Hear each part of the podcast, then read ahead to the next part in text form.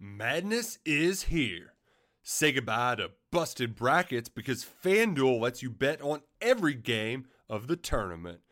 Whether you're betting on a big upset or a one seed, it's time to go dancing on America's number one sportsbook.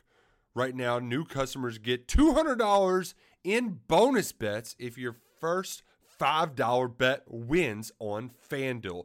That's 200 bucks to use on point spreads money lines. You can even pick who's going to win it all. Just visit fanduel.com slash on three and bet on college hoops until they cut down the nets.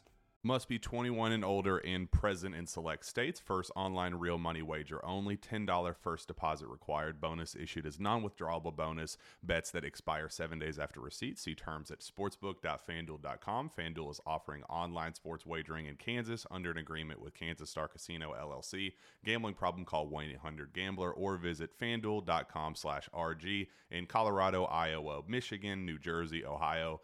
Pennsylvania, Illinois, Kentucky, Tennessee, Virginia, and Vermont. Call 1 800 Next Step or text Next Step to 53342 in Arizona 1 888 789 7777 or visit ccpg.org slash chat in Connecticut 1 800 9 with it in Indiana 1 800 522 4700 or visit ksgamblinghelp.com com in Kansas, 1 770 STOP in Louisiana. Visit mdgamblinghelp.org in Maryland. Visit 1 800 gambler.net in West Virginia or call 1 800 522 4700 in Wyoming. Hope is here. Visit gamblinghelplinema.org or call 800 327 5050 for 24 7 support in Massachusetts or call 1 877 8 HOPE NY or text Hope NY in New York.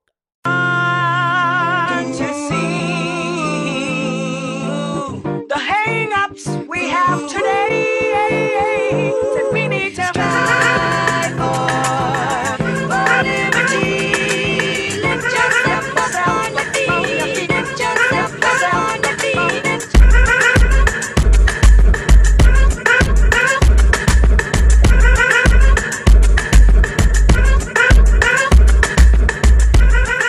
Welcome into episode 150 of the Sources Say podcast, your go to Kentucky basketball and recruiting podcast on the growing KSR Podcast Network. The Sources Say podcast is presented by our good friends at Justice Dental. You can make an appointment at one of two Lexington locations. That's on Wellington Way and Blazer Parkway. Now is a great time to schedule your dental cleaning. Remember that regular dental appointments are important for your overall health. You can learn more and make an appointment at justicedental.com. Dr. Justice and Dr. Thompson look forward to seeing you soon. I'm your host, Jack Pilgrim of Kentucky Sports Radio. Very happy to be joined once again. It's been a minute, but as promised, better late than never.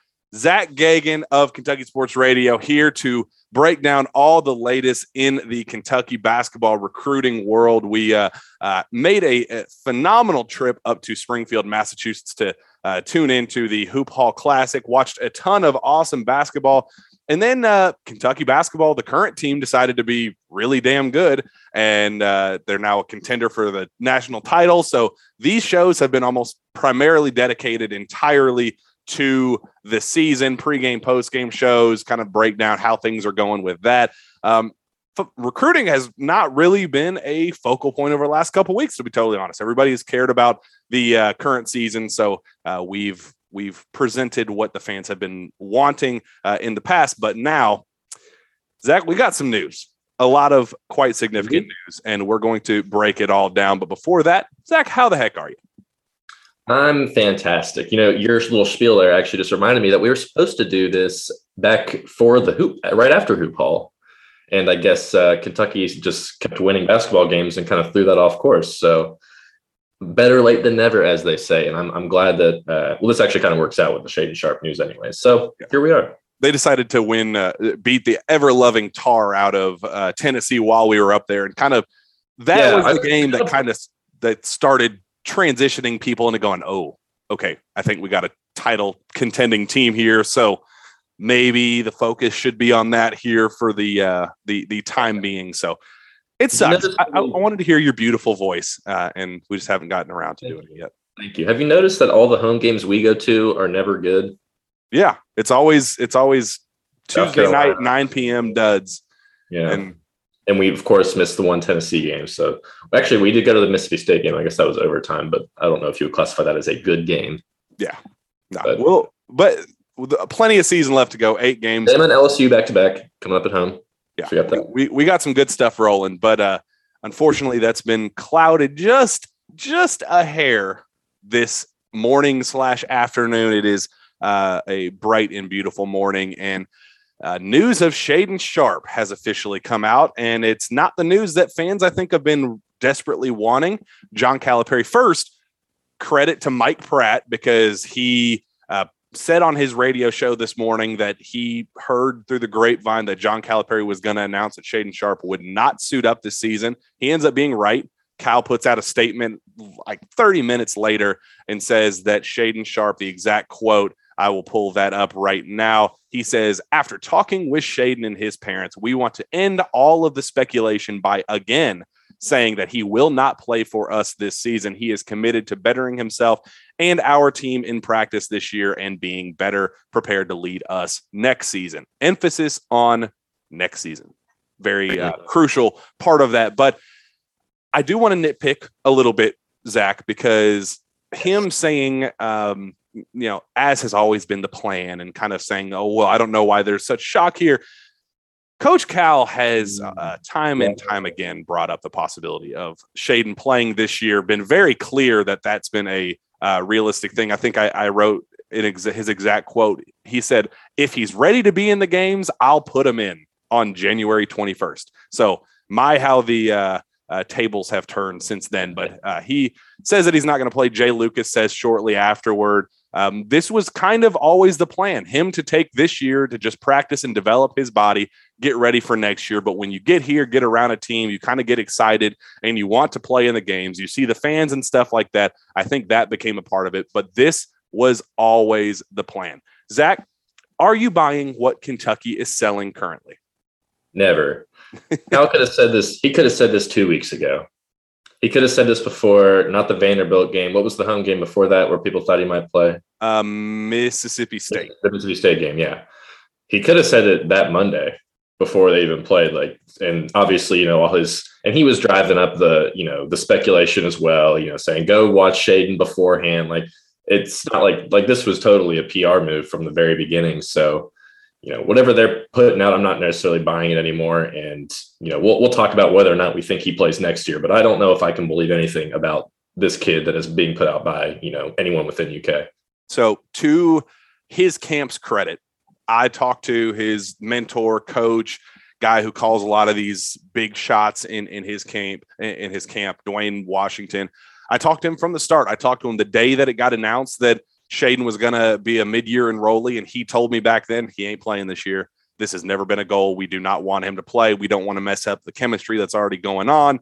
Um, and I do. I will mention that Jay Lucas did say today that uh, it just started to get a lot of noise and stuff. So he was just ready to, Shade and his family were ready to move forward and uh, just get ready to focus on the next step. So I do wonder if the noise aspect of it, the we want Shade and Chance kind of maybe uh, clouding the current team and the chemistry and all that stuff going on. That was a, a clear concern from day one from Shaedon's camp. I've talked to him four separate times throughout the season and uh, each little news tidbit that came out the is he going to play uh, the uh, is he eligible for the draft nothing has changed from his tune from start to finish and i will give him credit he has always said the goal was never for him to play he's coming back next year um, i even asked him point blank is he going to uh, enter his name in the draft to even test the waters and he said of course not. He, he why would he test the waters? We know what he is. Uh, and then he added that um,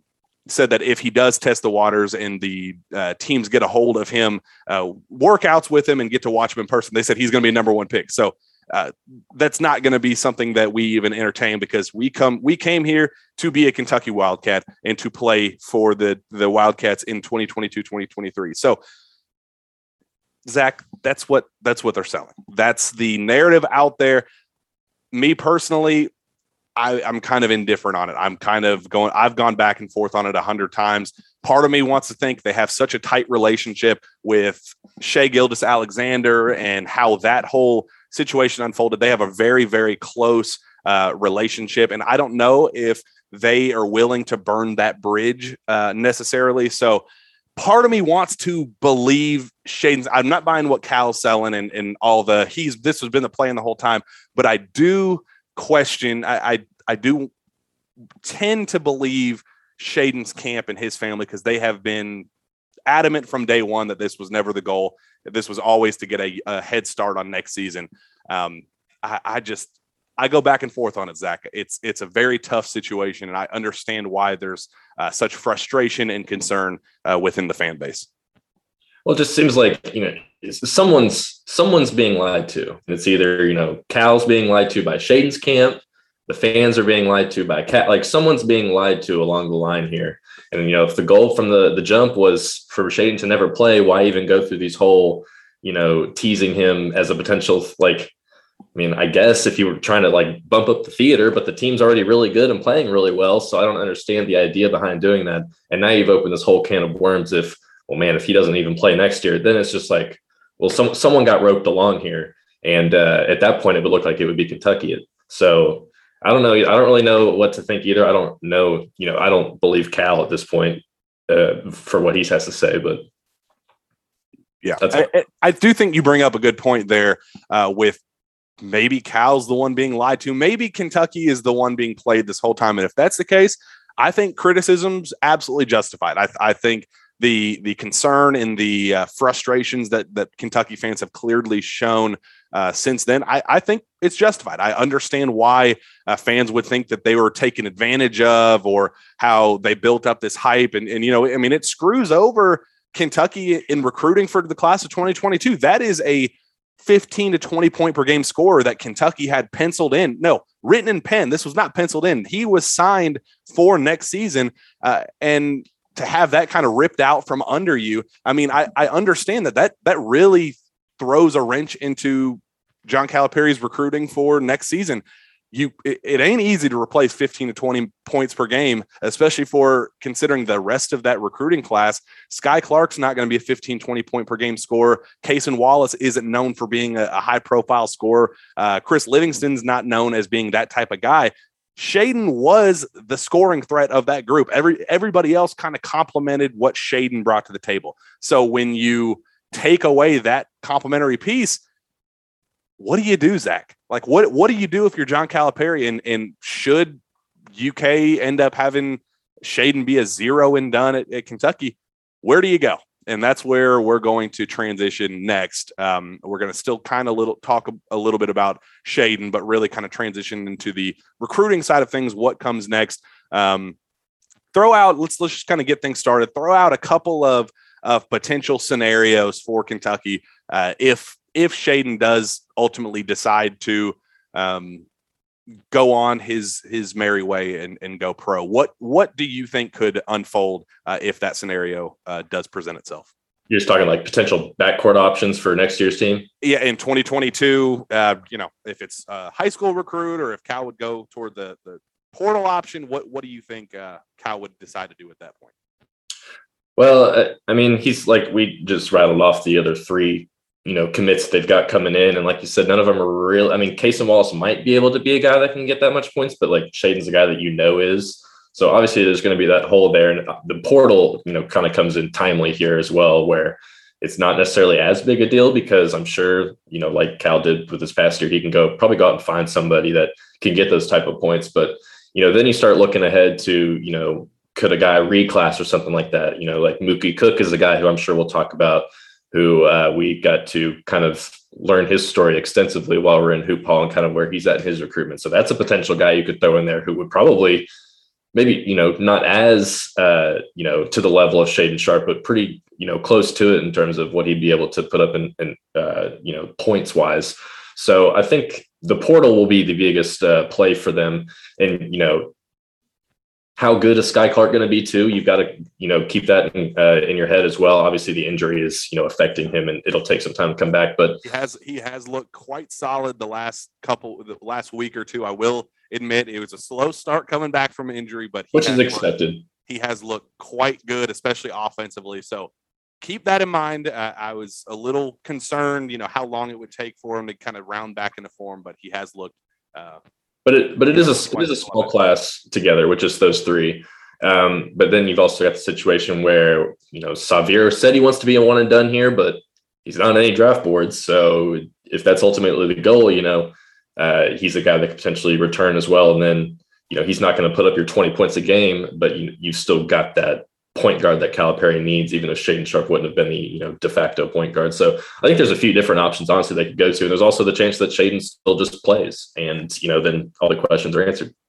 and I will, uh, I will note couple, couple different things with that. Uh, I, I think I mentioned this. It was so late after the the post game show, uh, after this last game, but I think I mentioned. I know I mentioned it a little bit on the Sunday morning radio show that I host from nine a.m. to noon. Um, tune into that 6:30 WLAP if if you don't do that.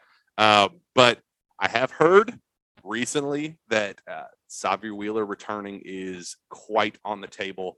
Um, that he is making quite a bit with NIL, and that was something that I don't think he accounted for when he first signed with Kentucky. Obviously, NIL was something that presented itself uh, a little bit later after he ended up announcing his transfer. I think he's money, baby. I think he's doing quite okay on that front, and it has, uh, let me just say, opened the door for a potential return for him next year. Something that Zack, you and I have talked plenty of times. I did not see as a a possibility. Um, I I talked to him. I talked to people around the program. Talked to people close to him.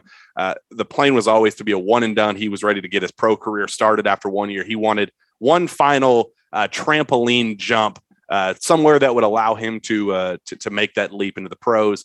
And I do think that the NIL aspect has definitely played a part into this. And I do think it's not a done deal, but I do think that we can start slowly considering that possibility where he's not just a dude like Isaiah Briscoe or uh, Ashton Hagans that said, "Screw it, I'm going pro no matter what." I do think that this has presented something for him to think about, and I do think that uh, he's quite serious about that possibility. So we could con- consider that as well as a potential uh, option. Sahvir at the one, Cason at the two, or Skyy at the two, however you want to do it. Chris Livingston sliding back over to the three. His the position that he would prefer to play, I would prefer him to play small ball four and maximize his mismatch possibility as a, you know kind of that strength and uh, you know physicality, uh, athletic type guy. But you know he could slide over there, and then UK could add you know another dynamic piece at the four, or uh, you know there it gets you a little bit more creativity if that possibility presents itself. Sahvir coming back does make life a lot easier for John Calipari if that's the way it does unfold.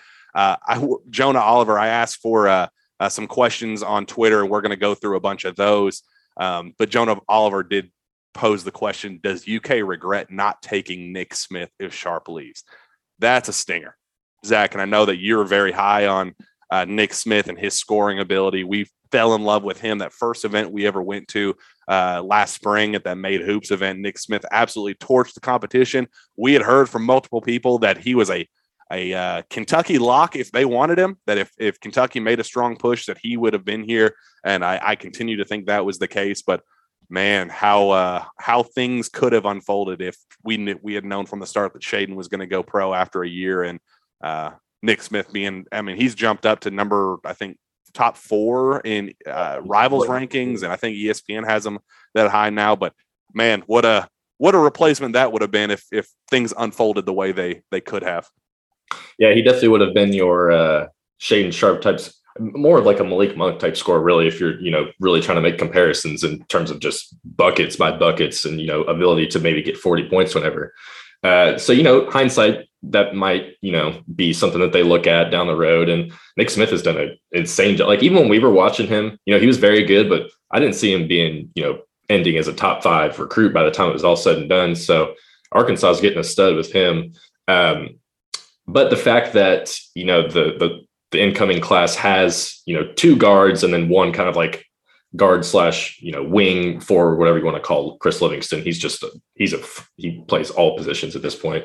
Uh, and then you've got the portal as well. So I I think missing out on Nick Smith wouldn't is not as big of a deal as it would have been you know maybe a few years ago where you're just kind of stuck if you don't have a guy like him and then Shaedon Sharpe does leave. So just different circumstances. The portal is changing everything, but Nick Smith obviously would have been, you know, he'd be a, a good piece to fill in there.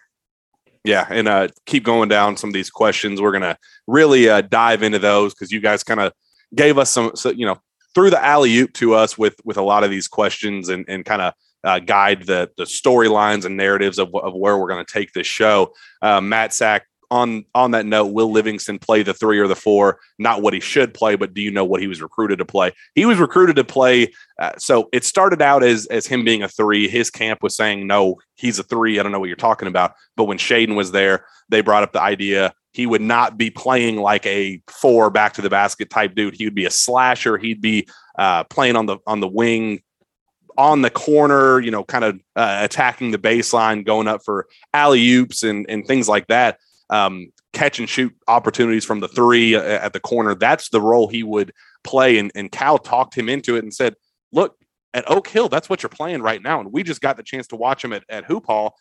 They run exactly what Cal runs. Like they run a dribble mm-hmm. drive, and he is that small ball four in that system. So he's used to it. He's very good at it. And if that's the way that it unfolds, he's going to thrive in that possibility, like in, in that situation. I'm very confident that uh, there will be no issues whatsoever uh, with with that whatsoever. So yeah, I, I do think that that's going to be the role that he decides to uh, ultimately play. If that that's ideal, and if if Shaedon leaves and maybe things change from there, but um, I do think that that's that's the goal right now. Um, yeah, and he he has he has the body of like a Keion, but he's so much he's just such a better dribbler that you know, you can put him in much different situations, you know, where he can play the small ball four, but he could, you know, he can, you know, slide out and and do more than, you know, what we see Keion try and dribble when he's doing that. So I mean, I think Chris Livingston's a guy you could play at the two if you really wanted to, but I don't think that'll ever happen. It's just uh but it, overall, he's got versatility where you can throw him on the uh, anywhere on the court. But you're right in the fact that small ball four, where he was, you know, running in that dribble drive offense, you know, that's he's already been working there. So I would imagine that's kind of where they foresee him playing at least early on. Yeah, I uh, I I definitely think that he is so versatile, and that's kind of what what his you know he's a, baby Braun is. I mean, he's from Akron. He likes to consider himself like a, a mini version of LeBron. That's what his his dream comparison is. Obviously, he's not LeBron freaking James. Let's not go there, but in in terms of play style and what he wants to do in terms of being bigger and stronger and more athletic and faster and and all those things. That's what he wants to be. That's his goal. Uh, and we see LeBron. I mean, shoot, LeBron has played the five at times for the Lakers, and I mean, he's he's one of those type of dudes. He's six seven, strong as an ox, more athletic than everybody else on the floor. That's the type of dude Chris Livingston is. Uh, so. Cal can get creative with him, and, and even if, if we're in an emergency situation with Sharpe gone, uh, he's his hands aren't tied. He's going to have some some flexibility there with uh, with, with what he's going to do. All right, let's keep uh, rolling through these. A lot of questions that we got about Mookie Cook. My guy Logan Greenwell asked Mookie Cook question mark. Um, there's a couple more specific questions. LLTC five uh, decals ask do you see us ramping up with Mookie now with the possibility of Sharpe leaving? And what would be your dream finish for the 23 class? A lot of dream classes, you know, questions like that. Um, Kyle Heine, um, uh, more likely to fill Sharpe's spot next season uh, with a freshman or a transfer. Uh, will uh, Downs Downs Van Zant ask, will Cook replace Sharpe when Shaedon inevitably leaves? Uh, it goes pro before playing a game for Kentucky. I feel like that was kind of a um, slight shot at Shaedon, uh, the in- inevitably part. I don't think we need to go that far. I still think there's a chance he doesn't. But a lot of those type of questions, and if I missed uh, a couple of those, just understand there were 35 of them in there about Mookie Cook. So let's talk about Mookie Cook because he's a guy we both watched at Hoop Hall Classic. Uh, first off, Zack, what do you like about Mookie Cook and his game? Because I know that we were both uh, essentially drooling over him and what we saw out of him uh, at Hoop Hall. Well, Mookie Cook is one of the 45 five star wings that are out of the you know 2023 class right now and he honestly might be right now he's probably the best out of all of them or at least from what i remember seeing. He's just a guy that can kind of do everything. He's there's not really any part of his game that he has major holes in. You know he's 6'8 to 15 whatever he is you know he's built already. He can drive he can score he can play defense he can jump he's athletic uh, he's pretty quick as well. So he's a, an all around guy that you know is going to make immediate impact wherever he goes. Like potential lottery pick, you know, one and done type guy. uh, pretty, you know, just on the surface, you can see he has all the tools and intangibles, if you will, if you want to you know, go into scout speak, uh, that, you know, in my eyes, build a, a, a, guy that can come in and do probably all the things that, like I said, all the things that Shaedon can do, just maybe at a, a slight lower level a lot more uh, of a two-way threat than Shaedon. Shaedon is clearly the better three-level scorer, better shooter, more athletic type guy, but uh, Mookie Cook has his number defensively, and that's not even that's not even a slight. I mean, that's that's Mookie Cook is is a hell of a defender. Uh, I compare him to a more offensively well-rounded Keldon Johnson. I think he's a very at this stage that fiery competitor, a dude that's gonna you know, I don't want to say slap the floor like a dookie, but he's a dude that he's going to get up in your face and he's a gnat. He's physical. Uh, he's an, an, energizer bunny on both ends of the floor. Uh, a dude that when he dunks, he's going to dunk on your face and then sc- scream in your face. And he's that type of, of guy that you love uh, with, with, with, your program. And, and I do think that there is a very real possibility. So there's a, a lot of different ways to go with this. And so let's kind of break this thing down with Mookie Cook. So uh, as we both heard at the Hoop Hall Classic, we shared these conversations. Uh, there's a lot of reclass buzz with Mookie Cook. That that's something that is a very real possibility. Um, I have heard that it is a Kentucky versus Oregon race, and I think if I'm being totally honest here, I think Oregon has a very slight lead right now because there is a lot of, re- of reclass buzz. And leading up to this point, there was no spot for Mookie in the class of 2022 at Kentucky. So as much as he likes Kentucky, his camp loves Kentucky. He plays at Compass Prep, where we had this that long conversation with Compass Prep's coach. Uh, that's where Ty Ty Washington came from. There is a clear connection between those two programs. They are uh, obsessed with what John Calipari is doing with Ty Ty Washington and the fit there. And th- there's I don't want to say there's a pipeline there, but there could be one growing between those two programs. It's been a, a perfect match made in heaven for both sides. So clearly, when you have a top five guy in Mookie Cook ready to step in as that next man up, uh, potentially immediately after Ty Ty Washington, it's enticing. And that's something that uh, his, his camp is definitely uh, explored and they're very high on. But Oregon is a threat. He's originally from that area. He's taking an official visit to campus this week.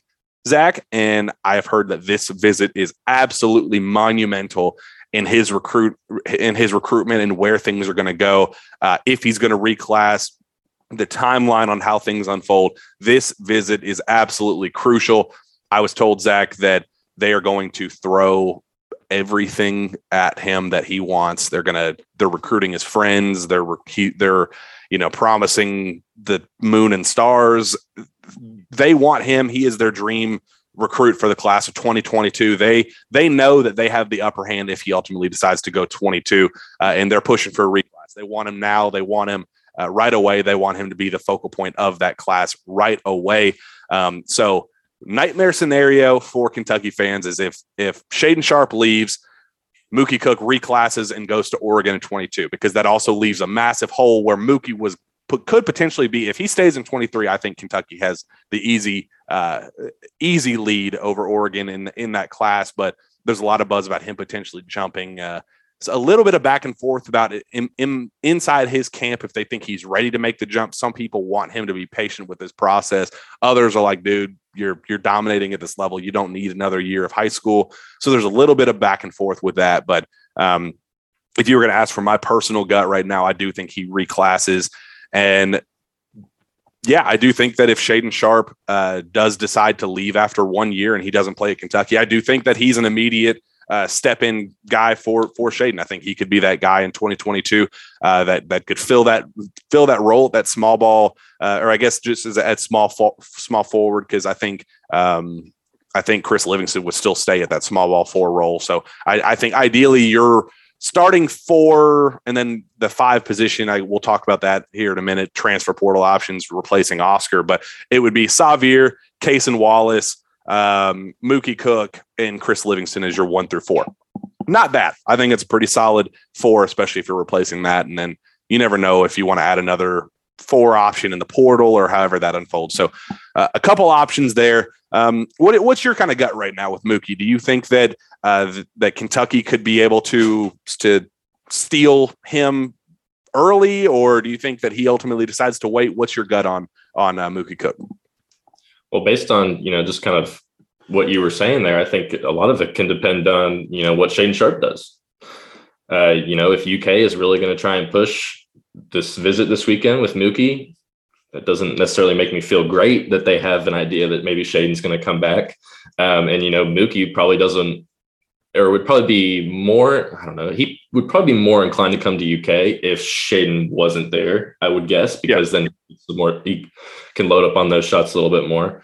Um, you know, I don't know, you know, what level of competitor he is and if he would want to play against Shaedon all the time, but I would assume that he would prefer to have the ball in his hands like that. So, um, my gut, just from everything that we heard down there, is uh, I think you know him being from, uh, I think he's from Portland, right? Yes. Yeah. So that being from that area and having all those Oregon ties up there, I definitely think is tough. And uh, you know, we've seen with West Coasters sometimes are difficult to get out here and stuff like that. Um, so I would probably, you know, maybe lean a little bit Oregon, but if depending, I think a lot of it depends on the Sharpe thing, and you know, maybe you know behind the scenes, UK already has a better idea of what's going to happen with Sharpe, and you know if he's actually going to be here or not. So I think a lot of it just depends on that. Yeah, I I do think if Kentucky if, if Kentucky is privy to that information for Shaedon Sharpe, if they have the gut feel that he's going to end up leaving, expect very quick movement with Mookie Cook because there is a, it's it's uh, it's an arms race between Kentucky and Oregon. That's just what it is. I mean, they, those two are battling back and forth. Oregon has the upper hand if it's 2022 right now as things stand currently, but Kentucky, if they know that Shaedon's gone, they have the connection with Ty Ty and the Compass Prep, Prep program. Uh, Mookie loves Kentucky. I mean, he loves John Calipari. That's why I think if he stays 23, I don't think it's even a a question that he stays uh, with Kentucky. But I do think that there is a push for him to go earlier. And if that's the case, there's the whatever can quickly get him to the the pros quickest is the route he's going to go, and that's going to be with Oregon. And I, I know that they, like I said, they're recruiting, basically telling him they'll give him the world and uh, recruiting his friend and saying whatever you want, we'll make sure it happens. And I think that's obviously a very enticing thing for a kid his age. Um, I have heard that we're going to see a decision for Mookie Cook in terms of a reclass after Geico. Geico Nationals that will take place uh, to close out March, early April. So you could expect, you know, a mid-April, late April type decision. He's going to sit down with his family and decide what he wants to do. And Zach, that ties in perfectly with the Shaedon Sharpe decision. I'm sure that's exactly when we when we will hear uh, a final answer on uh, if Shaedon goes pro or not. So I think that's uh, that clearly plays into Kentucky's favor there, where they will have the the possibility if Shaedon decides to leave them at the last hour uh, that you do have a guy like Mookie who that who could be an immediate replacement option. So um, that definitely makes me feel about the uh, better about the situation. I don't know about uh, what you think about that. Yeah, no, I I, I agree with you. I think uh, you know just everything you said is it makes sense. You know, uh, everything kind of lines up there. So. Um, but I, I, also don't think that it's the end all be all. You know, even if Kentucky misses out on Sharpe and misses out on Cook, I really, you know, there's a hole there, but I'm I won't go into you know, I guess DefCon whatever mode uh, until we actually get the final roster and see what happens. Um, but it's definitely you know it's going to be the bigger talking points over the next few months because that will decide. You know, those two will decide if Kentucky's going to have a bona fide 15, 20 point score on their roster or not next season.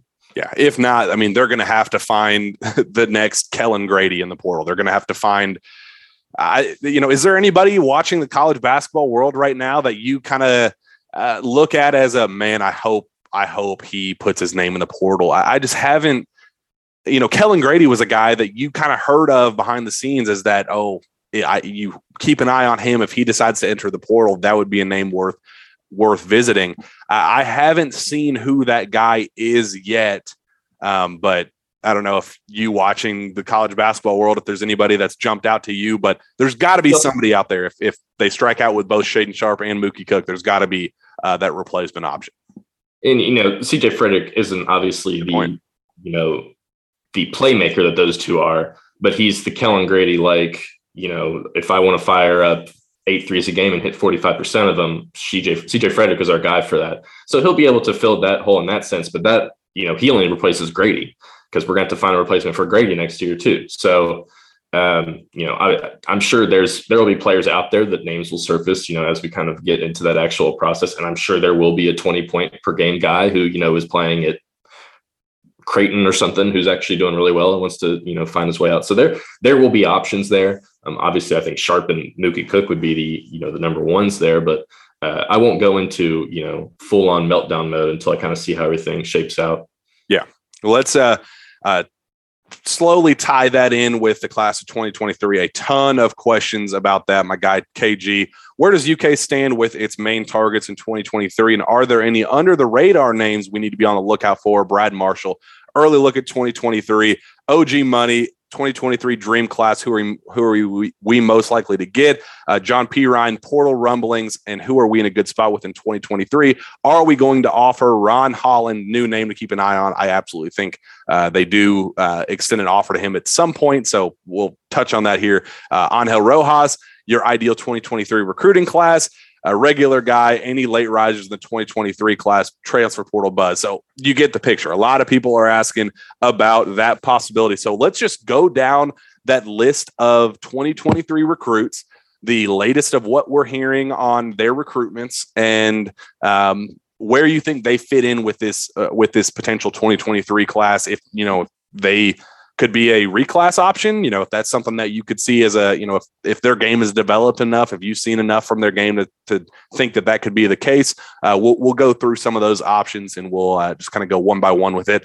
We'll start very top of the class, DJ Wagner. This is a guy that uh, uh, there's a lot of uh, controversy, not controversy, but a lot of speculation with him in the last several weeks in, in particular, uh, especially with that Louisville va- coaching vacancy, the potential, uh, the possibility of of Kenny Payne taking that job, maybe Milt Wagner, his grandfather, taking that uh, position as as an assistant or a, some kind of role, uh, uh, you know, some role in the the coaching staff. I don't know if it'd be an actual on court assistant or some kind of mentor or something within the program. There's a lot of talk about that. Uh, where do things stand with DJ Wagner, Zach, and do you think Kentucky ultimately lands uh, its uh, golden goose of the class of 2023? Well, you know, barring a Kenny Payne to Louisville situation, I feel like he's about as you know as clear of a Kentucky lock as they can get in terms of just the connections and uh, you know his father and everything, and how kind of quiet he's kept his recruitment and the number of schools that are you know seem to be recruiting him seems low and i feel like part of that reason is just because they kind of already know like i feel like when we talked to him, I think the only schools he mentioned other than Kentucky were Villanova and Memphis. Um, he ain't going to Memphis. Let me tell you that. That's, Memphis. Uh, that ain't happening. So, you know, I don't think there's either some all these schools know something that we don't. He's not telling us all the schools that are after him, or just you. Everyone sees as a foregone conclusion that he's going to pick UK um, as fact. So I think UK has the clear advantage on him, unless you know that whole Kenny Payne thing on, on like you know happens and kind of devolves into whatever that that show ends up being. So, um, but for now, he seems like a Kentucky lock, and I would gladly take him on that uh, 2023 class next to Reed Sheppard in the backcourt.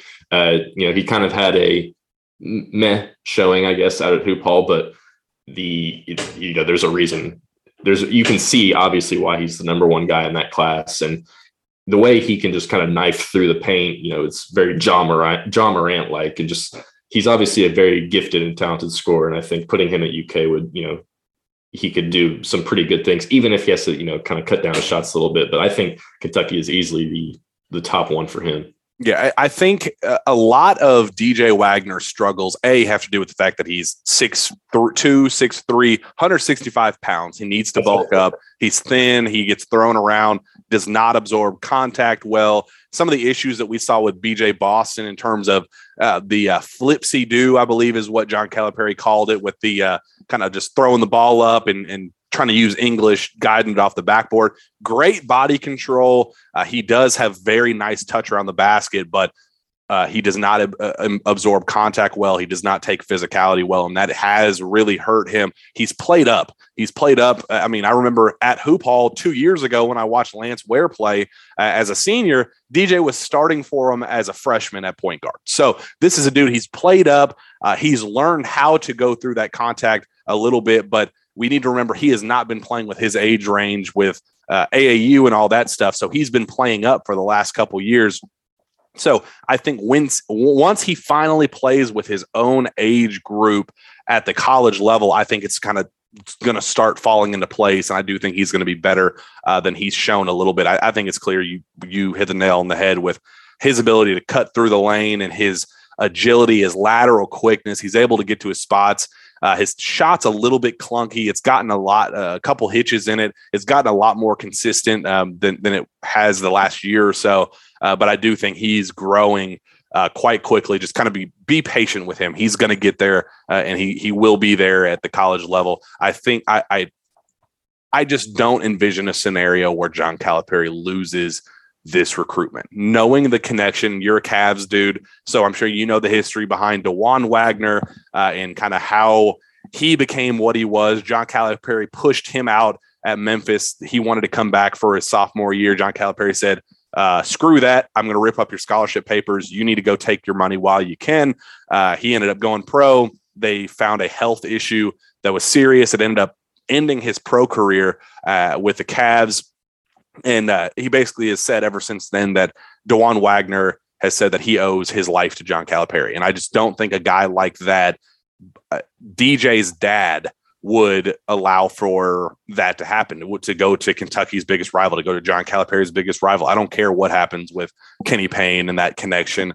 I think he's a Nike kid. I think he's a Calipari kid. Uh, his brother is his blood brother is on the team right now. His friend that played with him at Camden is on the team, and he's a four year player. He's going to be here by the time uh, DJ is here. You, there's just so many connections, Zach, that I just I just don't envision a scenario where Kentucky loses out on this kid. I just don't. And, and if I'm wrong, I'm wrong. Uh, maybe that connection with Milt is tighter than I th- uh, thought, and his connection with Kenny Payne's tighter than I thought. If if it uh, evolves into that situation, I just don't see it. I think the kid's going to end up in Kentucky, uh, and I think all of this uh, buzz and this frustration and this uh, uh, concern, I think it will all be for nothing. I think he'll end up at, at Kentucky where he um, has been destined to be since his father left Memphis and ended up in Memphis. Yeah, I think if if he doesn't, it would be because something you know kind of flies under the radar at the last second. Because you know at this point, it's kind of like a.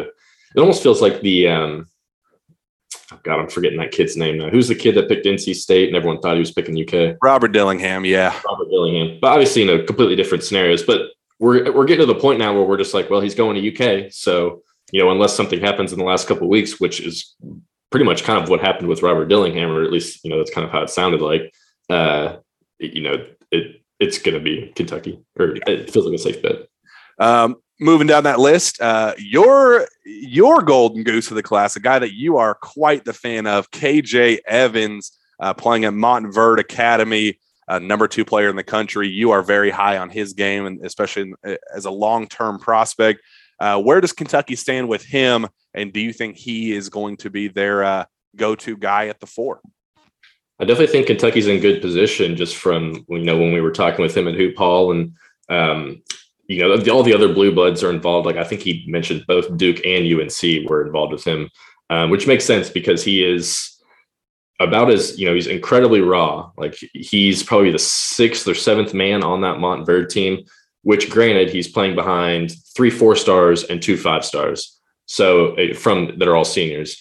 Um, so you don't really get to see him that much, but whenever whenever you do, it's I mean the I'll go back to that word intangibles. I mean, he's just he's got everything that you look for in a modern NBA player who's big, long, can stretch the floor, uh, go inside, can dribble a ball, uh, you know, go down into the paint, you know, work his way around, even uh, you know, take the ball at the floor if he needs to. He can do all the things, and uh, it's just going to be a matter of him, you know, getting the minutes and the reps and and putting it all together because he wasn't, you know, by any means does he necessarily look like he is a five star player right now. It's more of a his five star ranking is more of the fact that like this kid can be really really good in like two years because he's already big.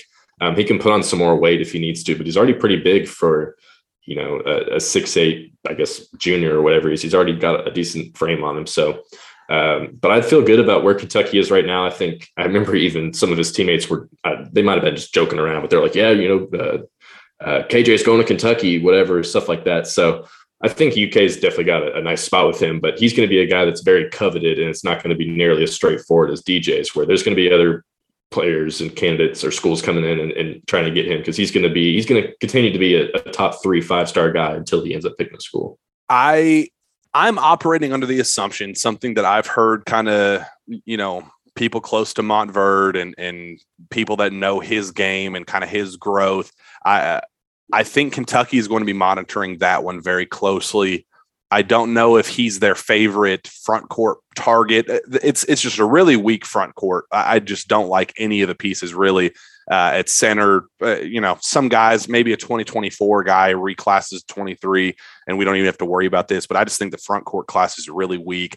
Not a fan of Omaha. Uh, Bill U, Baye Fall's, pretty solid, but he has his flaws as well. Uh, you know, Isaiah Miranda a little bit further down the list. There's just a lot of guys that uh, there's not that aha guy. Aaron Bradshaw, UK is in a good spot with him, and and he's. Well, I'm, not, I'm, not, I'm, not, even sure what position KJ is right now. Like, yeah, you know, yeah, that's a good point too. Yeah, you know, I don't even think he knows if he's a three or a four. Um, you know, he could even potentially, you know, be maybe a small ball five guy if he puts he on, grows you know, too. Yeah, on he's, him, so. he's officially listed at six nine two hundred as yeah. things stand right now. So if he grows to 6'11, 225, then you got a, a pretty versatile five that I think would be perfect for modern day NBA. He's got a lot of Chris Bosh in him. That's a guy that uh, obviously Chris Bosh could be a, you know, future, I don't know if he's a Hall of Famer, but that type of, you know, he's a NBA superstar, all star type guy uh, that he's perfectly made for the NBA. So envision that style of player when you think about uh, KJ Evans.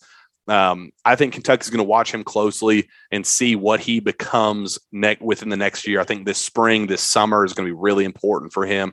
Um, not well, his coach even told, told us that he's going to get, you know, he's going to have the minutes load next year. So we'll, this is a guy that we'll have to revisit this time next year. And then really, we'll really have a better idea of if he's actually as good as, you know, the potential kind of shows right now. I think he likes Kentucky, and I think if it were up to him, he would end up being at Kentucky. I think Kentucky wants to make sure that he's the right fit, that he grows the way he should uh, over the next, you know, this spring, this summer. Right, like right now uh, in April or whatever is when we started seeing that uh, um, Dereck Lively was going to emerge as that guy in the front court. Uh, that right now is kind of when guys go from nothing to something. And I think that this is going to be the perfect time for KJ Evans. And I have heard that he could be an early commitment type guy too. Uh, if Kentucky really wants him, I think that they're going to go all in on him. Uh, if things go well in the spring and the summer, I think he could be an early commitment type guy. So uh, keep your eyes peeled on him in the coming months, especially if he continues to to show what he could be. Uh, I do think that there's a, a potential fit there. Uh, Mackenzie McBako or Mackenzie Mbako he's a guy that I uh, am not in love with. Uh, you know some of my concerns about him. Uh, we wrote a, a, lot about it on KSR after we went to Hoop Hall. Um, I think he's a little stiff. I think he's a little undersized. I think he's a little bit of a tweener. Hell of a shooter. He's a knockdown shooter at all three levels. I, I think he is a very, very, uh, probably one of the most gifted shooters, especially for his size in the class.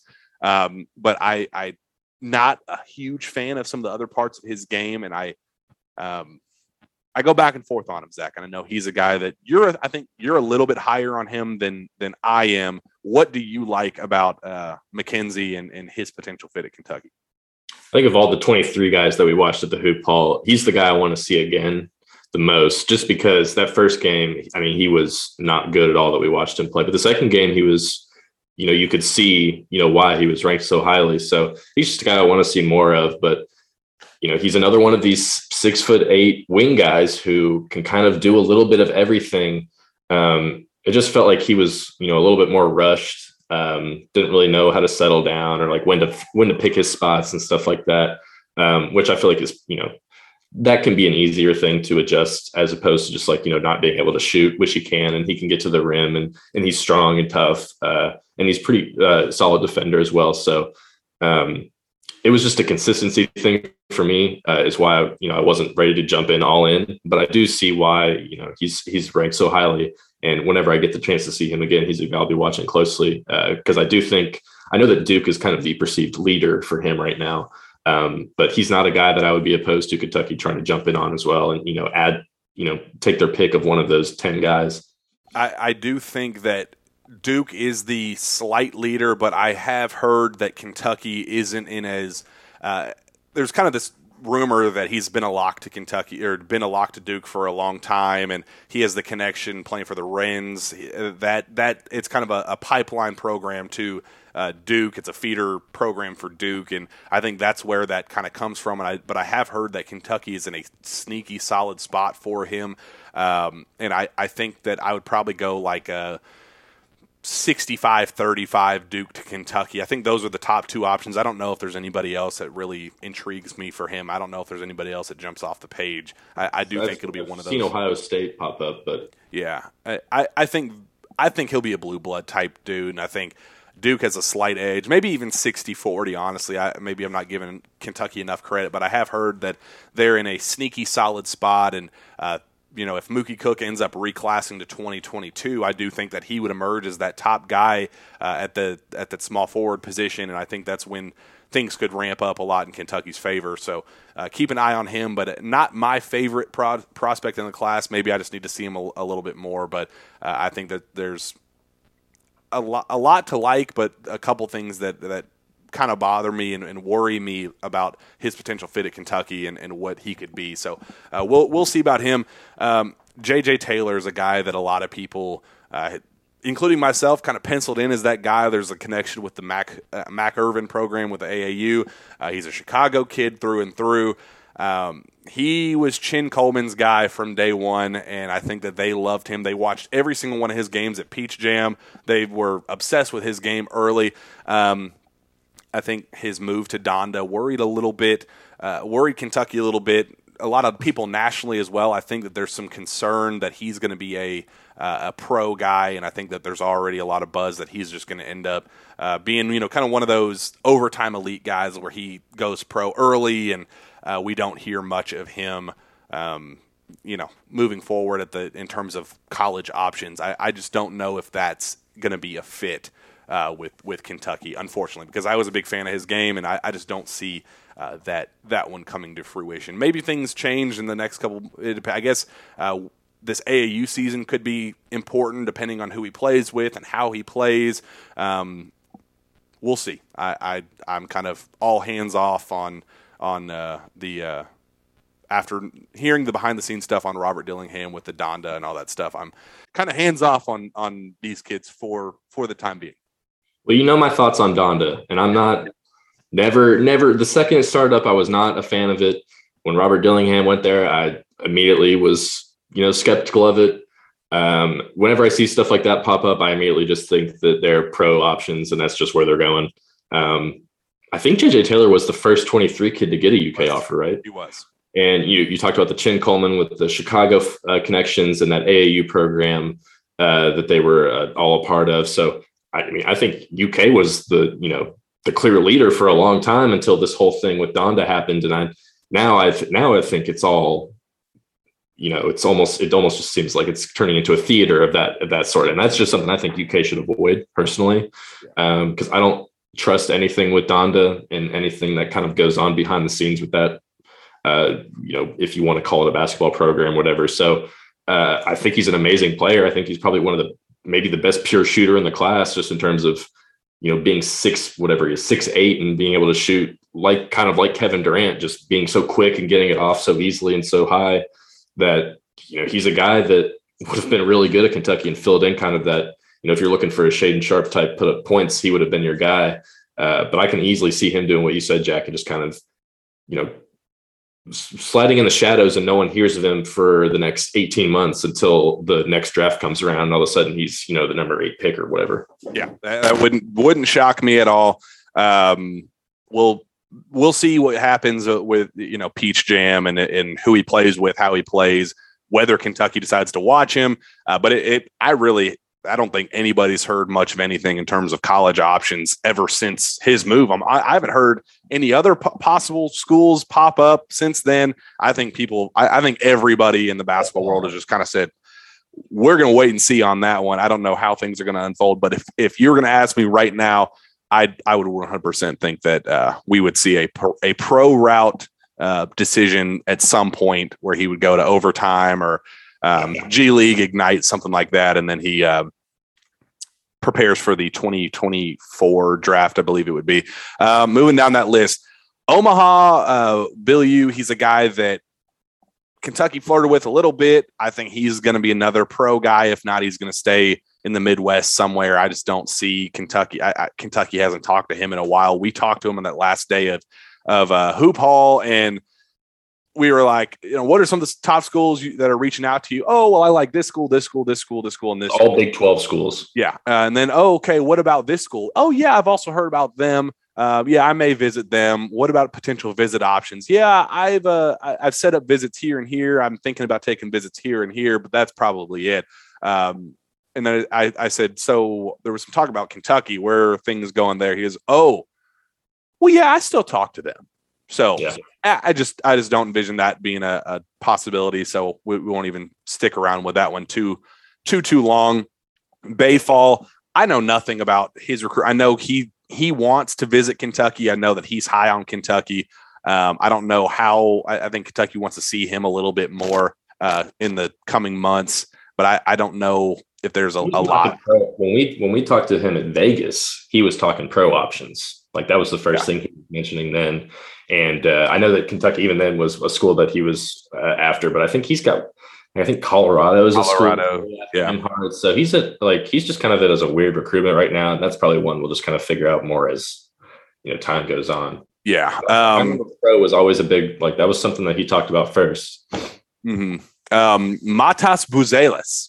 I love he is he's a very unique player. He's kind of that Ben Simmons type, big six foot ten, big six foot ten, uh, bring the ball up the floor, unique scorer, very versatile, very uh, athletic. You know, he's he's a very unique type player. Uh, Kentucky offered him; they're very high on him. There's still some uh, some Duke buzz with him. Um, I, I think that might be a Duke versus Kentucky versus Kentucky battle as well. He likes Florida State. Um, that that's an interesting one. He's one that I need to see with my own two eyes. He's at Brewster. There was the Terrence Clarke connection uh, this this past year. So I, I don't I don't know if he's at the top of Kentucky's. I, I know Mookie Cook is at the top. There's so many freaking small forwards in this class. It's unbelievable. Uh, They all- all them kind of uh, fi- figuring out where they all fit in. It's just kind of it drives me crazy trying to figure out. Okay, is he going to be the small, smaller version of this uh, the small forward, and then the the true three, and then the big three is the small ball four? Like it- it's w- trying to figure out where all these kids fit. It's it's very difficult, but uh, I- he's a guy that I need to see. I know Kentucky's not super. uh, They're high on him, but they have a lot some questions about him as well. They want to see him uh, in the coming months as well. So um, he's kind of another guy that I don't want to speak on in terms of favorites and, and who I think he's leaning toward and all that until I talk to people close to him and, and get to see him in person and uh, those sorts of things in, in the near future. But unique player. I know you like him. I know uh, Duke and UK are definitely. I mean, those are the two schools that have offered him, and you had to think that those would be, you know, big draws for him. But I'm a big fan of him. I think anytime you can get a kid that's six ten and can shoot like he can, um, I kind of get some some slight like Kevin Knox type vibes from him. Mhm. Um, like he's uh, Montas is a guy I think can end up being top five in this class by the time it's all said and done. Uh, just because the unique blend of being that tall and being able to dribble the ball that well and shoot it that well, I think is it's exactly what teams are looking for nowadays uh, in terms of you know modern basketball and, and all that. So I'm I'm very impressed. I haven't seen him live. It's all been you know uh, TV stuff. So once I can get to see him live, I'll have a better idea. But uh, I kind of like I'm a big I'm very impressed with you know the potential of that that kid and, and and where he's at right now already. And I feel like he's kind of come on as of late as well. I think he jumped like 80 spots or something um, in the last maybe six months. So he's just going to keep rising, I think, because that that combination of size and shooting is very unique, and that's you know what teams are, especially NBA teams, are really looking for.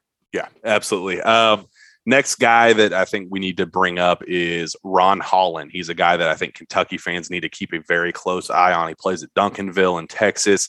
Uh, Jay Lucas connection. Jay Lucas, I, I have heard uh, is a big fan of him, and that they're really uh, starting to explore that option a little bit. Again, I believe he's friends with Cason Wallace as well. yes, another damn six eight small forward in this class. go figure. There's another one, but he is one that I've heard that Kentucky is really kind of intrigued with and wanting to keep a close eye on. Um, he's rated number 14 in the uh, 247 rankings. Uh, I need to be pulling up the on three rankings a, a, as well, but um, I, on three consensus. so I, I know that there he's kind of emerging as that consensus top 15, top 20 type guy, but I know that he's a Jay Lucas guy. And I know that he's somebody that they uh, are quite interested in moving forward and think that he could be something special. Uh, so definitely something to keep a, a close eye on there. Um, really, LSU is a team after him. Or Re- yeah, there's there's a lot of uh, um, you know Memphis and and not a whole lot of.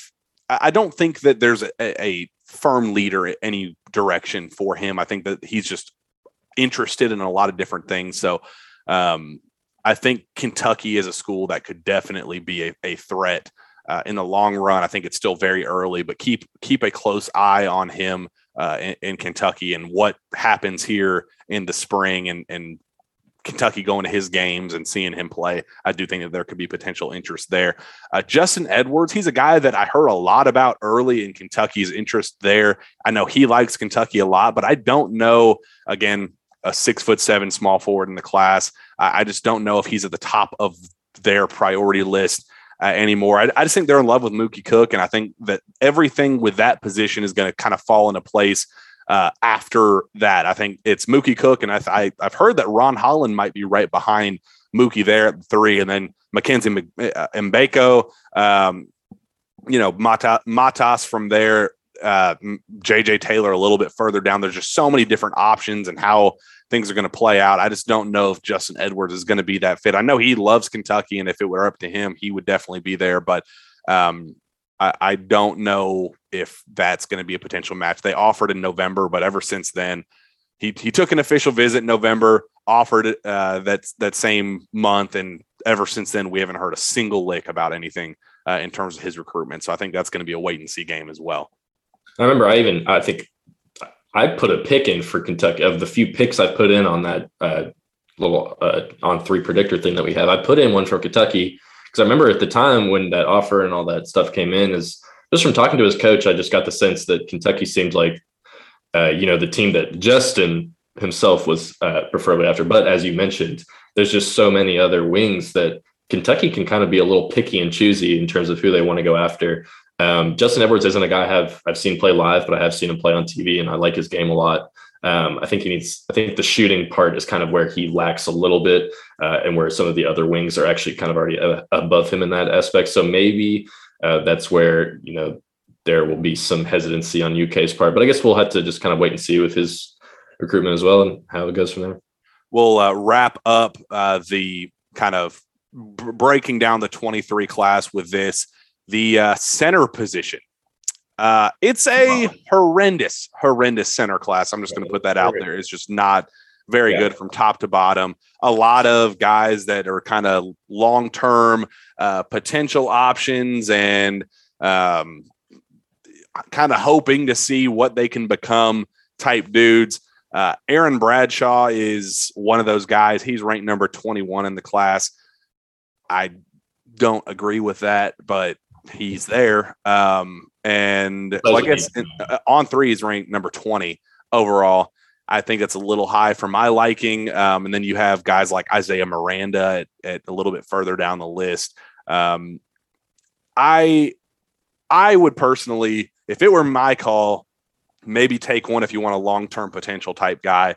But they're both very raw, uh, shot blocking, defensive minded type guys. Uh, Isaiah Miranda's athletic and and kind of a Willie Cauley Stein type guy, and and uh, I guess my comparison for Aaron Bradshaw, he's kind of a little bit slower and He compared himself personally to Efton Reid, who now plays with the Timberwolves, Okay. who was on LSU, who's kind of like a, a tall type bruiser, not necess- but not maybe is like built like a bruiser, but can get physical down low and, and is a good shot blocker and a major athlete type guy. Yeah. So uh, those are the two kind of guys separating themselves. I know Kentucky's interested in both of them, but um, Aaron Bradshaw was, I don't think he's worth the, the the number 20 rating, but I definitely, you know, if he's a guy that, you know, would love to come to Kentucky and you know, stay there for three or four years, I would absolutely, you know, he's a guy that Sure. they should absolutely look into. Uh, but I don't foresee him, you know, even in the immediate future becoming a guy that can step right in, you know, play starter minutes for a team, a pro, any, you know, high caliber power five team. But we'll see. Yeah, uh, that's that's kind of my thing. If he knows what he is, kind of that Lance Ware type guy, where he knows he's going to come in, he's a seven footer, seven foot one, he's going to be a shot blocker. Uh, if he's that type of guy, and another Camden kid, another connection to Yeah. DJ Wagner, if that helps I think that's really the draw for UK is If- the yeah. Connection there. yeah. So if He they, would not be hearing from Kentucky if he was not TJ, teammates with DJ Wagner. yeah, uh, that would make a uh, a lot a lot of sense for sure. I, I I definitely understand that that side of things, but I would not I would go for a an immediate impact transfer guy or hope that a 2024 option emerges uh, as a reclass guy, but I do not see Kentucky circling either of those guys as their uh, you know zeroing in on either of them as their aha. We got to definitely go uh, for him. Um, uh, as the kind of primary option and, and the centerpiece of that class. I just don't see that unfolding at all. So we wrapped up. That kind of give gives you all of the 2023 options that Kentucky's going after. Uh, UK is in a very solid spot with some of them. Um, the perceived favorite for a couple of them. Um, kind Well, of pick pick three outside of Reed that you want. so that that I'll a couple of those the questions they were asking about uh, potential uh, dream class scenario. So I was going to ask you that as well. We'll, we'll give our our dream class. DJ Wagner. So we already have Reed. So we have Reed, DJ Wagner. I'm going Mookie Cook staying in 2023. That's my guy at the three. I want. I, I hope that he comes to his senses and says, "I want to, you know, trust the process, stay with it, not reclass and, and go to Kentucky." I, I think that is a hell of an option there. So I want him uh, as that four. I would love KJ Evans, and I guess I'll take uh, Aaron Bradshaw as the potential guy, but then go for a, a transfer portal big. That's my dream scenario. And if not Mookie Cook and he reclasses, then Ron Holland's my guy as the three. I think that's going to be the the if if then options for Kentucky. What about you? You know, with Reed, I'll, I'll obviously stick with DJ. I really like that combo in the backcourt of Reed and DJ. I think that can be a lot of fun and kind of covers pretty much all the areas that you would need to. I even think DJ and Reed are both underrated defenders. So I feel like that would be, you know, that's kind of your dream backcourt for 2023, both as freshmen, where they can come in and both play really, really good minutes. Um, then I want KJ Evans on that team. Uh, I really like uh, Matas as well. So that already puts us at four there. And then, um, you know, if we can get, if Mookie Cook is available, you take him. If he's in the 22 class, then I'm kind of open to whoever, you know, if they can get Aaron Bradshaw and, and kind of fill him in as that, you know, long term project guy. Um, you know, or if they can, or just take one of those other wings that would love to go to like uh, Mackenzie or uh, Justin Edwards, just one of those guys. But I, the guys I would really like are DJ, uh, Matas, and KJ. Those are my three, along with Reed. And then if they can get Mookie Cook, obviously that would be amazing. But um, those, that's where I'm at right now with my dream class, if you Yeah. I- Let- Let's just make it clear. It is an absolutely freaking loaded wing class. And if Kentucky wants to sign four of them, then they could because there's a whole lot of talent there. I I imagine some of the ones that aren't as highly rated right now will be later too, because you know there's I mean there's wing players in the 20s that are you know that are also six eight six nine. So I, there's going to be more of these type players that are going to pop up as we go along too. So the options I think on wing are going to be very very deep. Yeah, I mean, shoot, Justin Edwards is that type of guy. He's he's a little bit further down. Well, I guess in the on three rankings, he, he's ranked number nine. But uh, there, I mean, there's there's just so many different options. Ron, Ron Holland's a little bit further down. There's, however, Kentucky wants to go with this. Whatever, if they prioritize athleticism and and length and kind of defensive minded guys, you could there's there's options there. If they want shooting, they can get shooting. You know, Mackenzie's a clear uh, the be- the I think the, the for my money the best shooter out of that bunch. Um, I mean, there's just a lot of of good stuff there in that wing class if they really want to get frisky in that that small forward, you know, small ball four type role. There's a lot of guys that they could really go after and, and be interested in. So um we'll see. I, I think that's kind of my my dream class is there. My realistic class, I think Kentucky gets DJ. I think Kentucky obviously already has Reed.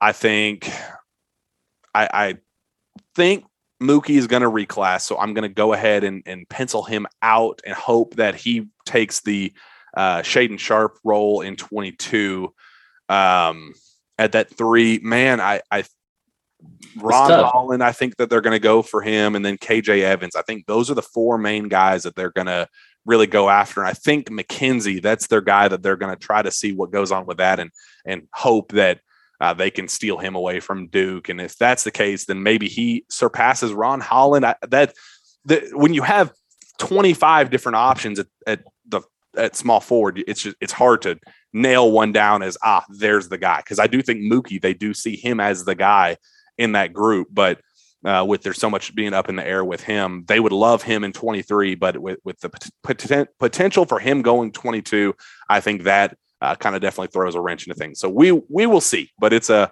There, there'll be a kid or two that pops up along the way as well. You know, a Shaedon Sharpe type situation. He might not go from you know unranked to number one, but there'll be a guy that'll pop himself up over the next you know four or five months who will sneak his way into the conversation as well. Um, but DJ and Reed, I think that's you've got that locked up. Obviously, Reed is there, but you can kind of go ahead and pencil it in as your backcourt. And then I would go ahead and say KJ Evans is pretty much, you know, he's if you had to pick right now, it'd be UK. But other than that, though, I think there's a lot of toss ups for all those wing players. Um, I'll uh, kind of go through quickly some of these last second questions um, and wrap things up because this is this show has gone pretty long. It- It's been it's been refreshing. We haven't been able to kind of just go all in on recruiting here in a while, and this show's been longer than pretty much any of the other pregame and postgame shows we've had uh, in a long time. Talking. Uh, for an hour and 10 minutes at this point. So this has been good. I, I hope fans uh, enjoy this quite a bit. Um, let's uh, roll through some of them. Uh, Sean Sutton says, what's Naasir Cunningham.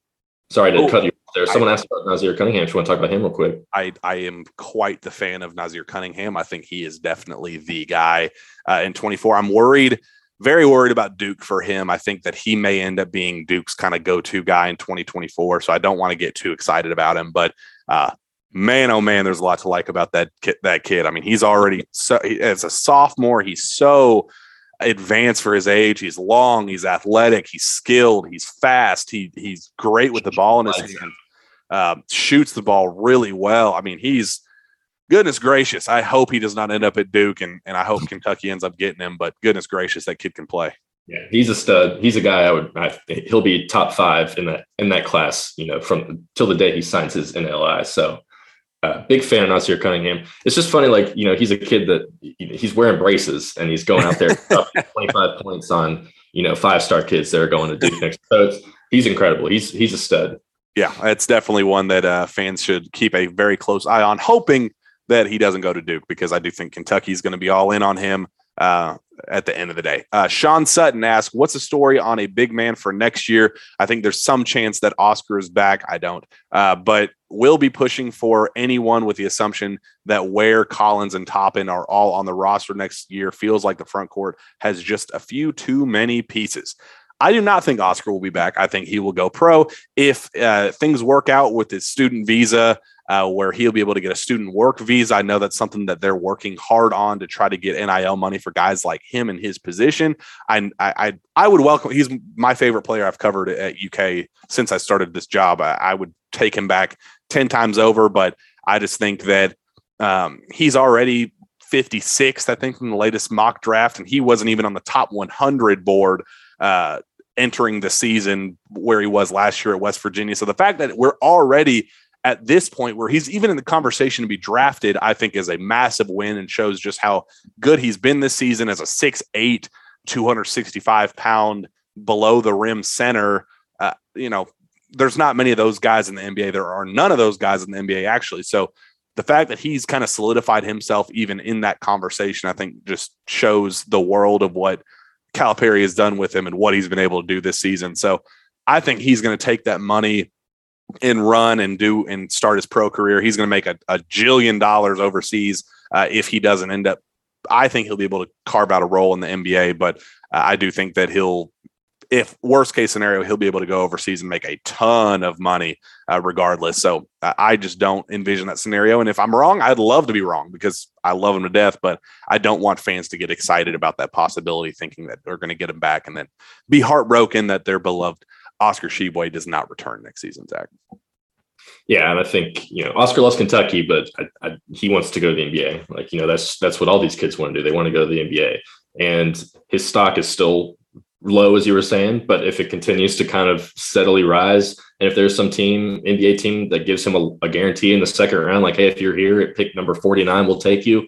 I think he absolutely does that because that's what he wants to do, and that's you know he's going to make his mark. And coming back to Kentucky, I think some other people have made this point, but there's really not much you can do when you're national player of the year front runner and, and especially if he wins the award there's really like coming back to kentucky really you know unless he starts shooting threes Yeah. there's really not much i feel like he can improve upon at this point and he just needs to go to the nba so they can develop him and put him in those situations and make him a better player but i think kentucky's actually kind of in a good situation next year where even if oscar leaves the front court is kind of you know it, it depends on you know because let's see they've got Keion uh, Bryce, Lance, Daimion, Jacob. That's five guys. You're probably anticipating to lose one, maybe two to transfers or whatever. Who knows? Um, but that's already a, you know a core of a group of guys that you already know can play, and I think a lot of us are going to kind of bank on a Daimion Collins leap. Which, if that happens, that kind of changes the whole narrative of everything. Kind of the same thing with Jacob Toppin too, because he's he slowly takes leaps throughout the year.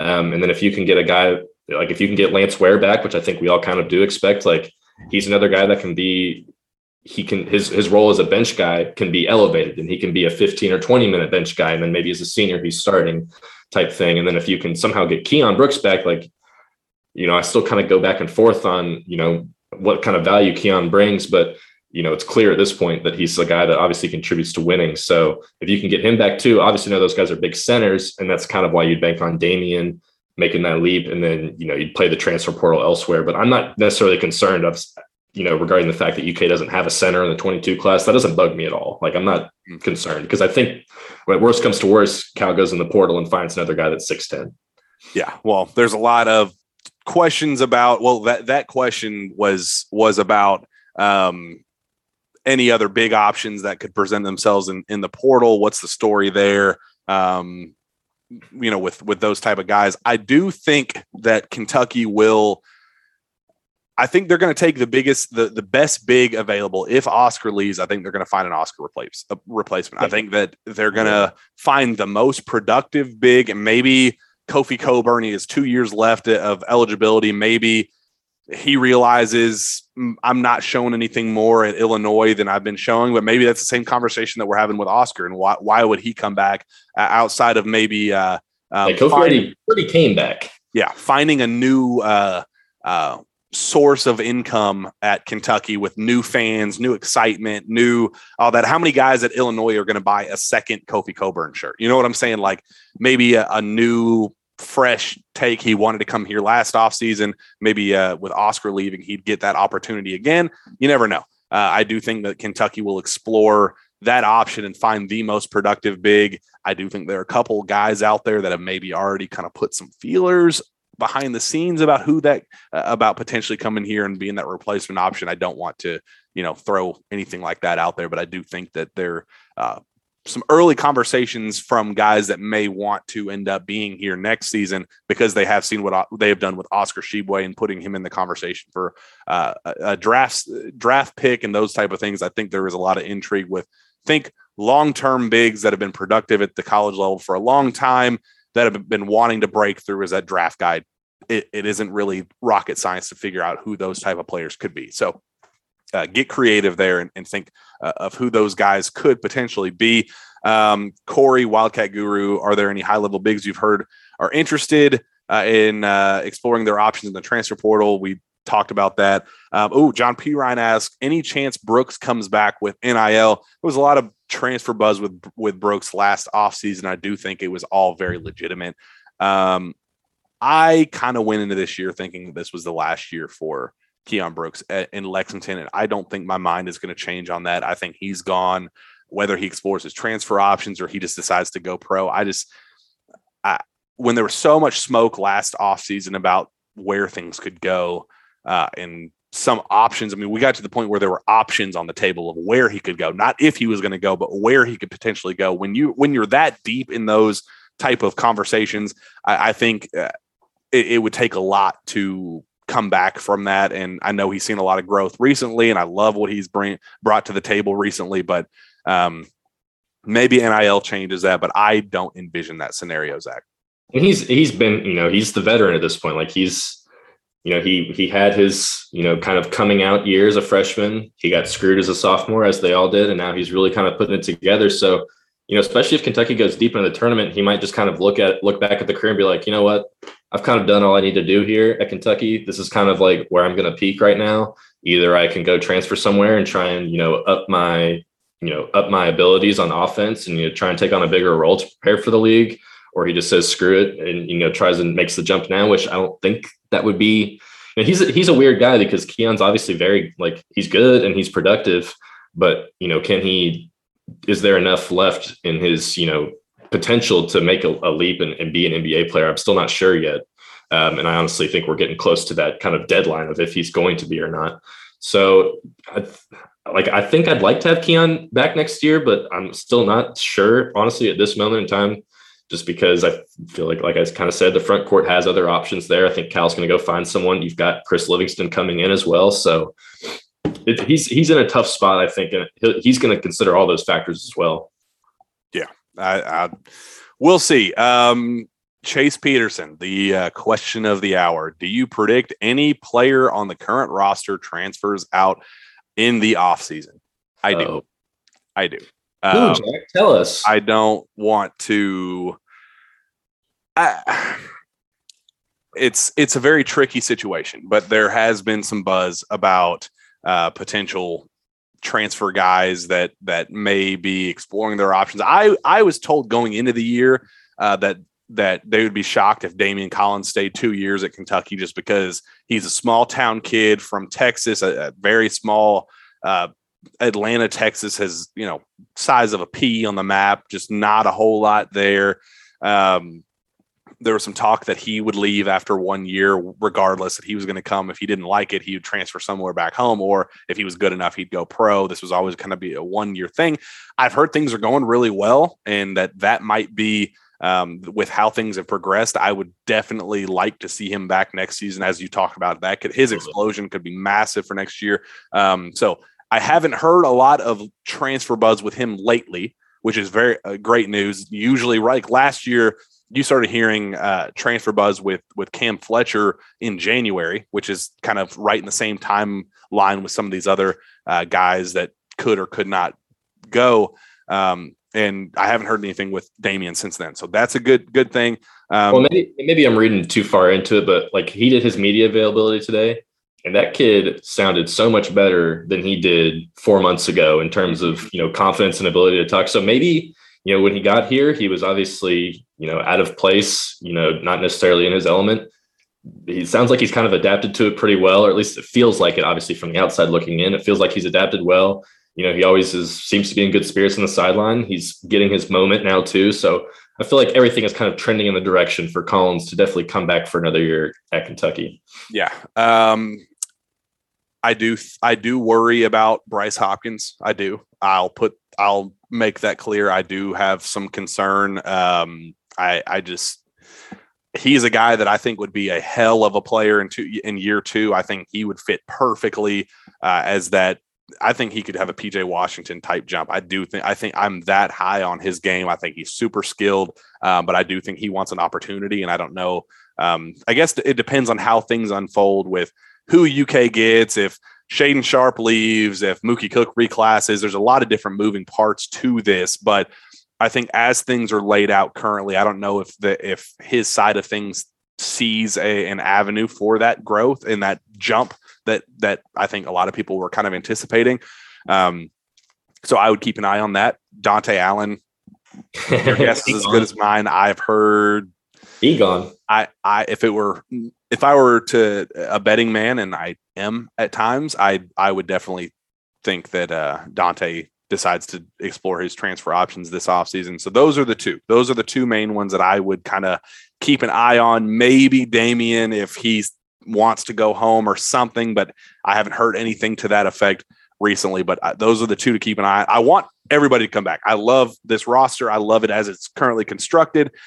I'm in love with this team. I've been all over Twitter talking about it. I hope that everybody decides to come back, but Well, you'd want the tenth and the eleventh man to be the ones that want to transfer. Then uh, that's that's if if it has to unfold that way, I do think that would be um, ideal. But I, I would prefer everybody to come back. But we will see how things go. I they they just asked if there has been buzz about that possibility, and I'm just putting out there what I've heard, and I have heard that there is a, a little little bit of of buzz. So let's just uh, uh, take it with a grain of salt and keep your eyes peeled on that. I believe that wraps up all of the main recruiting questions and all that. And I do we have gone quite over on this show, but I, I think the fans deserve it because they haven't gotten a whole lot of recruiting talk because it's been so uh, season heavy. So uh, I don't mind going a little bit longer on this show in particular.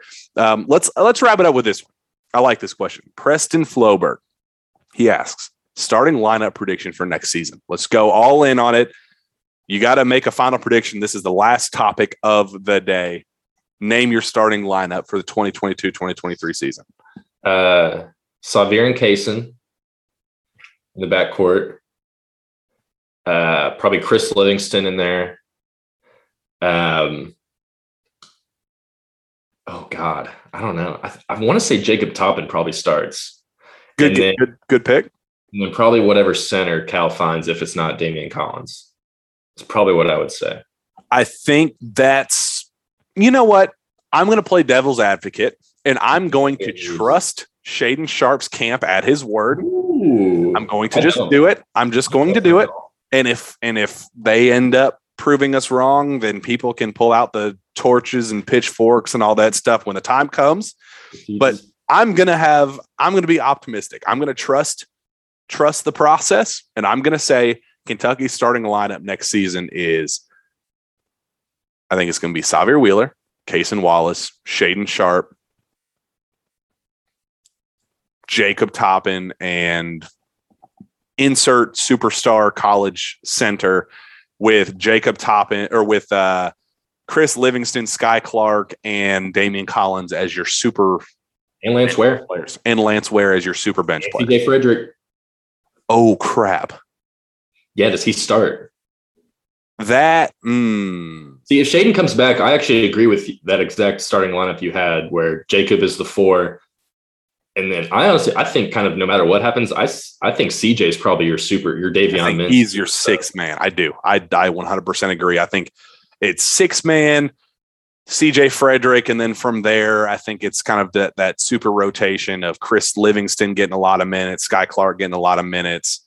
Um, Daimion Wait. Collins. get a- sh- I'm not going to throw that stupid platoon word out there, but goodness gracious, that's a lot of Yeah, they'll- can. that's why I think there will be some, you know, attrition in terms of transfers going out, and it would just make too much sense not to have happen. Yeah, like it's going to happen. You know, and I, you know, a guy like like you said, Keion Brooks. You know, no matter what he does, is the chance that he comes back here, I think, is probably at a 50-50 point, and he's, you know, he's good. If he So- comes back, then I think he's penciled in as at four too. And I love, I love Sure. that team. I love that possibility of it unfolding. I'm just thinking realistically here how things could could actually unfold because there's a lot of pieces and a lot of moving parts. So Yeah. I mean, realistically, I'm not expecting them to have Keion or Shaedon on the team next year, but obviously that is my own opinion and, you know, eight months out. But that's why I'm I'm all in on the uh, the Jacob Toppin, Lance or uh, Chris Livingston little uh, wing wing lineup there. I kind of like that.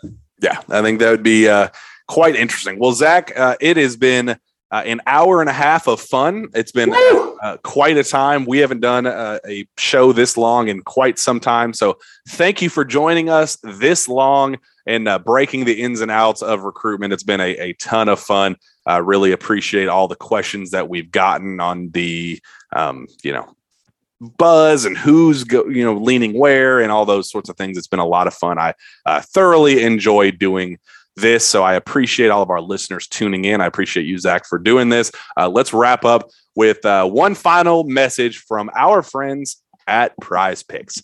The NBA season is well underway, and there isn't a better way, Zack, to enjoy watching your favorite former Wildcats play than by playing daily fantasy with our friends at Prize Picks. Prize Picks is the simplest form of real money daily fantasy sports in just pits you against the numbers. Whether you're a fantasy sports nut or a casual basketball fan looking to add some excitement to the games, Prize Picks is the perfect game for you. You simply select two to five players and predict if they will go over or under their projection. Prize Picks gives you the chance to win 10 times your money for getting four or five predictions correct. You can have picks across sports as well. College basketball season's underway. You can actually bet on the current Kentucky players as the games are going on. So if you're interested in that, by all means, uh, go on and do that. Download the Prize Picks app or visit prizepicks.com and sign up using promo code Pilgrim. That's P I L G R I M to get an instant 100% bonus up to $100 on your first deposit. Don't forget that's the Prize Picks app or prizepicks.com using promo code Pilgrim to claim your bonus today and take your viewing of your favorite former Kentucky stars to the next level. Zack Geoghegan. Can you bet on which quarter Anthony Davis injures his ankle? No, that is uh, no. You can't do that. You could probably do that every single game, though. It's once it's once a game at this point, but this is a very pro Kentucky BBNBA uh, podcast, and we root How for many help. times? How many times can you bet on how many times Tyrese Maxey makes Ben Simmons turn off the TV? Oh, that that would be a lot of fun. I bet that is. Well, I, I don't think Ben Simmons has a TV on in the first in the first Yeah, place. watching that team. Yeah, Yeah. you're right. he he don't care about anything going on with that organization. But uh, a lot of fun here, Zack. I've had, I've thoroughly enjoyed this. Thank you so much for uh, uh, joining us. Let us let the fans know where they can find your work. As always, they can find me on Twitter at Z Geoghegan KSR. That is G E O G H E G A N to spell Geoghegan, the triple G. And uh, you can find me on Twitter as well at Jack Pilgrim KSR. Reach out to me via email at jpilgrim at KentuckySportsRadio.com. With that, we'll be back next time. I guess we'll do a preview of the South Carolina game either late tonight or early tomorrow morning to uh, preview that game and then another post game. So it's going to be rapid fire of sources say. Thank you, everyone, for listening. It's been a lot of fun. See you next time.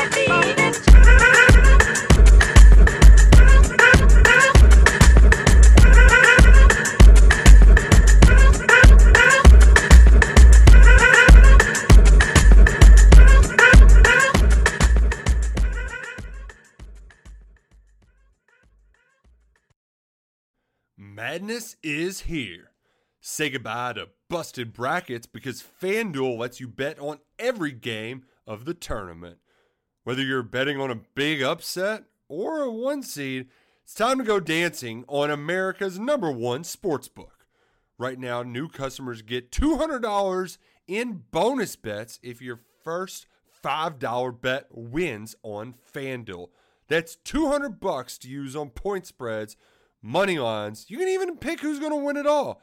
Just visit fanduel.com slash on three and bet on college hoops until they cut down the nets. Must be 21 and older and present in select states. First online real money wager only. $10 first deposit required. Bonus issued as non withdrawable bonus. Bets that expire seven days after receipt. See terms at sportsbook.fanduel.com. FanDuel is offering online sports wagering in Kansas under an agreement with Kansas Star Casino LLC. Gambling problem? Call 1 800 Gambler or visit fanduel.com slash RG in Colorado, Iowa, Michigan, New Jersey, Ohio.